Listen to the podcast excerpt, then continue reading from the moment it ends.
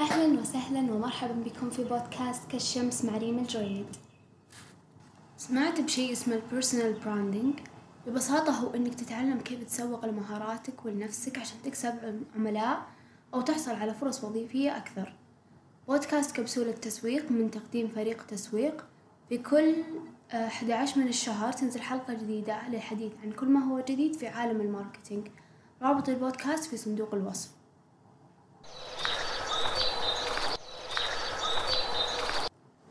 لما يوقف ممثل على المسرح ونشوف تمثيله قديش حلو ورهيب والقصة رهيبة ومشوقة ونقعد من بداية المسرحية إلى نهايتها وإحنا مرة متحمسين. دايما شوي ننسى الشخص اللي كان اللي كانوا خلف الكواليس أو الأشخاص اللي كانوا خلف الكواليس. ننسى المخرج ننسى كاتب القصة ننسى اللي دربهم على التمثيل اللي صمم لهم الأزياء اللي بنى المسرح اللي هو قاعد يمثل عليه. هذول الناس كلهم ننساهم. لكن هل جهدهم هل معنى أن إنهم ما بذلوا جهد؟ هل معنى إنهم ما ساهموا في نجاح هذا الممثل؟ لا طبعا مو كل شخص ما ينذكر اسمه أو ما ينذكر بين الناس معناته إنه ما سوى شيء ولا هو دليل على النجاح إن أنت اسمك يكون مذكور ممكن اسمك يكون مذكور ولكن بالشر ومو بالخير مهما كانت قوة وعظمة الشخص مستحيل أي شخص ينجح إلا بعد مساعدة الله ثم إن ربي يسخر له شخص يكون معاه ويساعده. يمكن إحنا ما نشوفه وما نشوف ما نشوفه بشكل مباشر لكن نشوف أثره على الشخص الناجح. النبي محمد عليه الصلاة والسلام ربي يقدر أن يبعثه لقومه ويخليه ينجح في الدعوة وفي تبليغ الرسالة بدون مساعدة أي أحد. ولكن ولكن الله سبحانه وتعالى سخر له زوجته خديجة رضي الله عنها عندما نزل عليه الوحي وجاءها بعد أن ارتاع نبينا محمد عليه الصلاة والسلام وقال ذكروني ذكروني وجاءت خديجة رضي الله عنها ووقفت بجانبه وهدأت من روعه.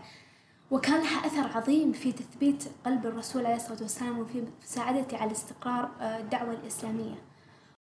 وبرضو وجود الصحابة رضي الله عنهم آه، في حياة الرسول ومساعدتهم له في الدعوة وخاصة الصحابي أبو بكر رضي الله عنه لأنه كان أول إنسان بعد خديجة أو أول رجل بعد خديجة يؤمن بدعوة النبي محمد عليه الصلاة والسلام ويصدقها.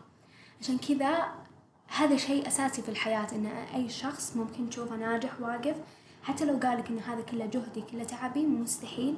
لازم كل شخص ناجح في أشخاص وراه ساعدوه علموه حفزوه. آه، ممكن حتى كسروا من مجاديفه وبالتالي هو تقوى أكثر وحاول يعني يطور من نفسه وينجح. لكن لازم لازم لازم هذا شيء من قوانين الحياة إن أي شخص ينجح في أي مجال في الحياة إنه يكون في ناس خلفه.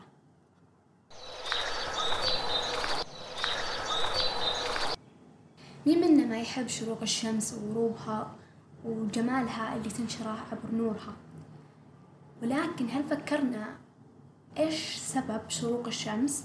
في الحقيقة أن الشمس ما تروح وتجي ولكن سبب سبب ظهورها يعني شروقها وغروبها علينا خلال اليوم هو دوران الأرض حول نفسها يعني في الحقيقة لو الأرض ما تدور على نفسها كان ضوء الشمس آه، ساطع أو مشرق في في جهة معينة من الأرض دائما ولا يوجد أي شمس أو أي نور من الشمس على الجهة الأخرى فالأرض هي من كانت خلف كواليس ظهور الشمس آه، وشروقها وغروبها.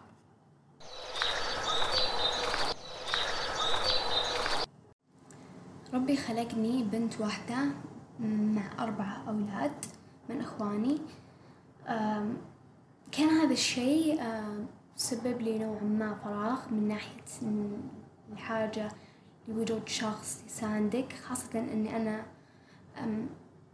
ما كنت شخص متحفظ مرة وكتوم وعلاقتي مع إخواني اللي هم أصغر مني ما كانت مرة قريبة كانت أوكي علاقة إخواني يحبون بعض يضحكون مع بعض بس ما كانت قريبة لأجي وأجلس معاهم وأفضفض لهم لهم اللي في قلبي أقول لهم عن أخطائي هم يساعدوني على إني أتجاوز هذه الأخطاء وغيرها. عشان كذا في خلال فترة بداية مراهقتي أو نهاية طفولتي كذا إلين فترة مراهقة كاملة ربي سخر لي وقتها وجود عماتي آه، عمتي ريم وعمتي نورة معاي. يمكن هم كانوا يشوفونه شيء يعني بسيط إنه والله ريما جايتنا؟ اليوم نايمة عندنا في بيت جدتها وجالسة معانا وكذا بس أنا آه، أثرهم هم على حياتي وعلى شخصيتي كان جدا كبير. كيف هم ساهموا في تكوين تفكيري وأفكاري وعلاقاتي ونظرتي للحياة بس من مجرد الدروس اللي كانوا يعطوني إياها بشكل آه، غير مباشر أو مباشر خلال تعاملاتي معهم. في خلال الفترة اللي أنا كنت عماء إسفنجة وقاعدة أمتص كل الأفكار من الناس اللي حولي مع أنه مو إسفنجة كاملة يعني مثل الطفل اللي تو مولود لكن لسه إسفنجة كنتها كنت. فكانوا عماتي بعد الله بعد أمي وأبوي طبعا سبب في, في تكوين جزء مهم كبير في شخصيتي في طريقة نظرتي للحياة وتعاملاتي وجزء كبير في, في تكوين شخصية ريما الحالية. عشان كذا أبغى أقول لكم إن من الناس اللي كانوا خلف كواليس نجاحي هم آه، عماتي عمتي نورة وعمتي ريم. وطبعا طبعا خلف كواليس أي نجاح أي شخص في العالم هو أمه وأبوه. وطبعا أمي وأبوي كانوا مصدر جدا كبير في تكوين شخصيتي وبناء عقيدتي الإسلامية وتربيتي أحسن تربية. ولكن زي ما قلت لكم أنا سبب أني ما عندي أي أخوات. كان الوقت اللي أقضيه في مع عماتي في بيت جدتي كان وقت جدا كبير. يعني ممكن يعادل ربع الوقت اللي قضوه أهلي أمي وأبوي معاي. عشان كذا هم ساهموا بشكل كبير في تكوين شخصية ريما الحالية وتكوين نظرتها وانطباعاتها وأشياء كثيرة. وكانوا دائما حتى في الفترة اللي أنا أكون فيها في عند أمي وأبوي كانوا حتى موجودين دائما لو احتجتهم أتصل عليهم في أي وقت أستشيرهم بأي موضوع. دائما موجودين لي ودائما واقفين معي دائما يدعموني دائما يشوفون فيني. مستقبل باهر. وهذا الشيء دائما كان يعطيني قوة. وأنا حبيت أذكرهم لأن من الغريب جدا أن إنك تلقى مثلا عم أو عمة تدعم ولد أخوها أو شيء زي كذا. شيء طبيعي إن الواحد لما ينجح يقول الحمد لله على أمي وأبوي وهذا شيء مرة حلو وأنا هذا شيء أقوله دائما. لكن الغريب جدا واللي دائما الناس ينسون فضلهم لما أنت يكون سبب نجاحك مثلا معلم أو أو خال أو عم أو عمة. أو جد أو شخص يعني هو في منظور الناس إنه هو أصلا ما له أثر كبير على حياتك. لكن في الحقيقة أثره جدا كبير على حياتك ومساهمته في حياتك جدا مهمة وقفاته آه، في لحظاتك الصعبة معاك كانت جدا عظيمة. عشان كذا أنا اليوم حبيت إني أركز على على تأثير آه، أو أثر عماتي علي أكثر من أمي وأبوي مع أن أم وأبوي أثرهم أعظم علي. لأن أثر عماتي نوعا ما الناس تنساه كثير. لما شخص يقدم لك من أقاربك أو من الناس شوي بعيدة أثر على شخصيتك وعلى حياتك أو يوقف معاك غالبا هذا الشخص ينسى لأن الله سبحانه وتعالى حتى لما جاء في القرآن أوكي وصانا ربي طبعا في كل شيء في كل الناس بالخير والإحسان والبر. ولكن كان التركيز الأكبر على الوالدين لأنهم هم اللي يتعبون عليك أكثر.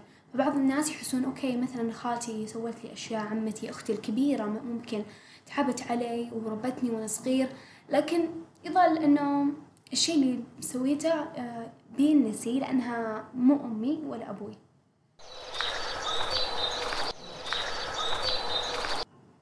الناس اللي خلف الكواليس مرات حتى الممثل ما يعرفهم. وأنا مرة أحب قصة الكرسي اللي اشتهرت من فترة اللي هي عن شخص وقف وجاء شخص مازح وشال الكرسي اللي كان وراه.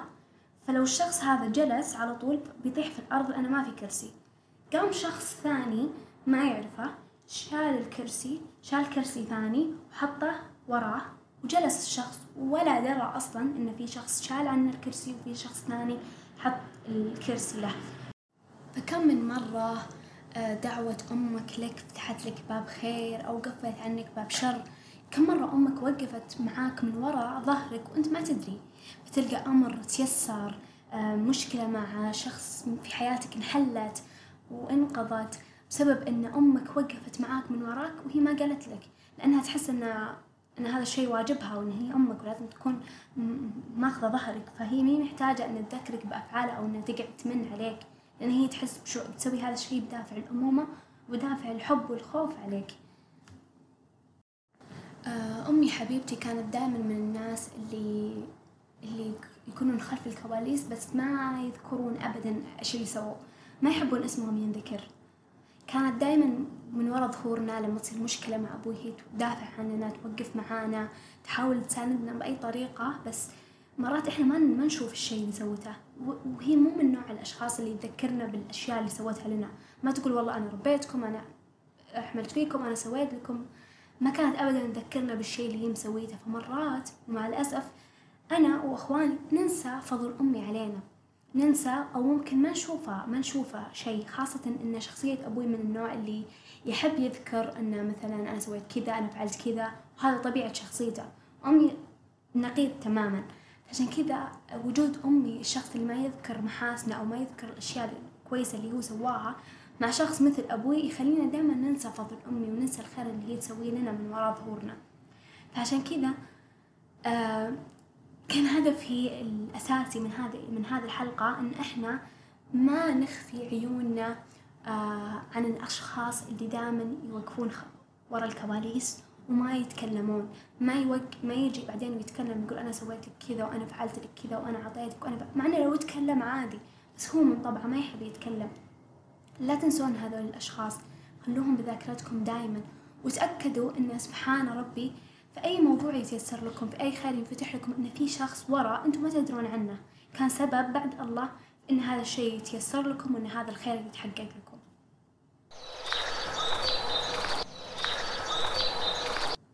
إنك تكون شخص خلف الكواليس هذا مو معناته أبدا إنك شخص غير ناجح.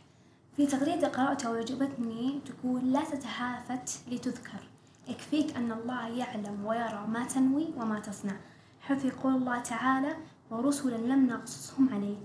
ليس من شروط الإنجاز تخليد اسمك أو ذكره في التاريخ كما يظن البعض.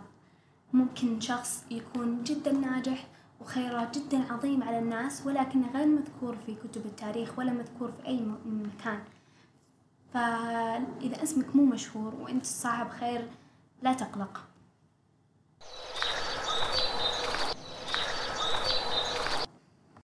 طيب آه لو كان في كثير ناس خلف كواليسك أنت كشخص خلف كواليس نجاحك في أي مجال معين آه كيف تقدر تشكرهم؟ اللي جاي في بالي إنهم هم ناس أصلا خلف الكواليس مو ما يهمهم إن أنت تذكرهم في مكان أو لا لو ذكرتهم ما في مشكلة لو ما ذكرتهم ما راح يعني يتضايقون.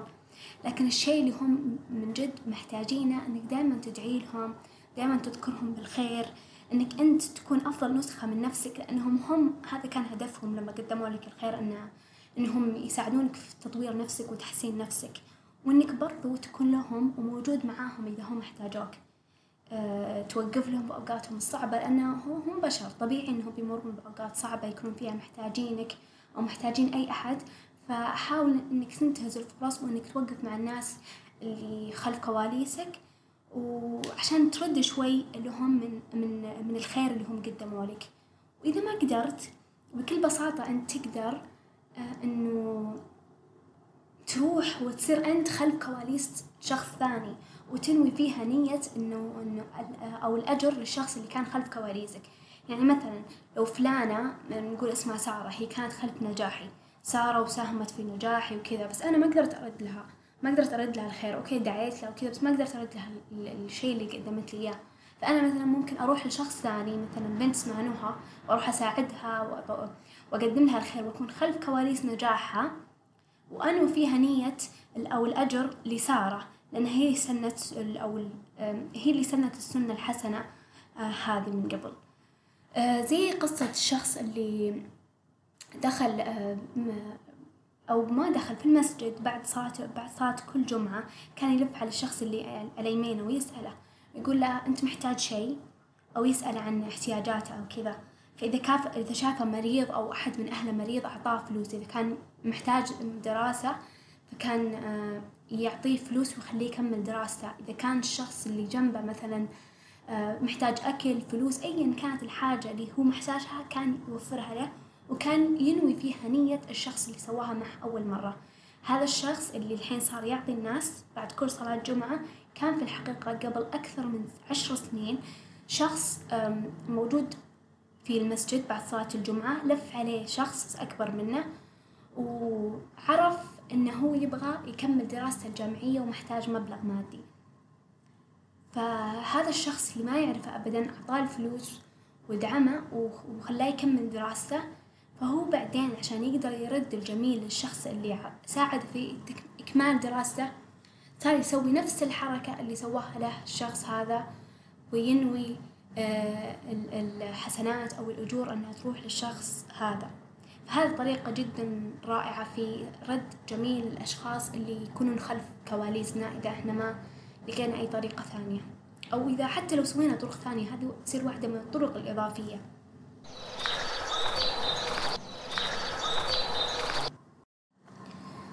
وفي الختام تذكروا آه إنك تكون شخص غير مذكور في التاريخ. هذا لا يدل على إنك شخص غير ناجح وإنك مالك فضل أو خير على الناس. هذا أولا. ثانيا لا تنسون الناس اللي دائما يكونون في خلف الكواليس الناس اللي دائما إحنا ننساهم ننسى فضلهم حاولوا قد ما تقدرون تذكرون نفسكم فيهم وتذكرون الناس فيهم دائما عشان آه، ما يوقفونهم عن العطاء وعن الخير آه، وهكذا. كل الحب. نلقاكم بإذن الله في الحلقة القادمة.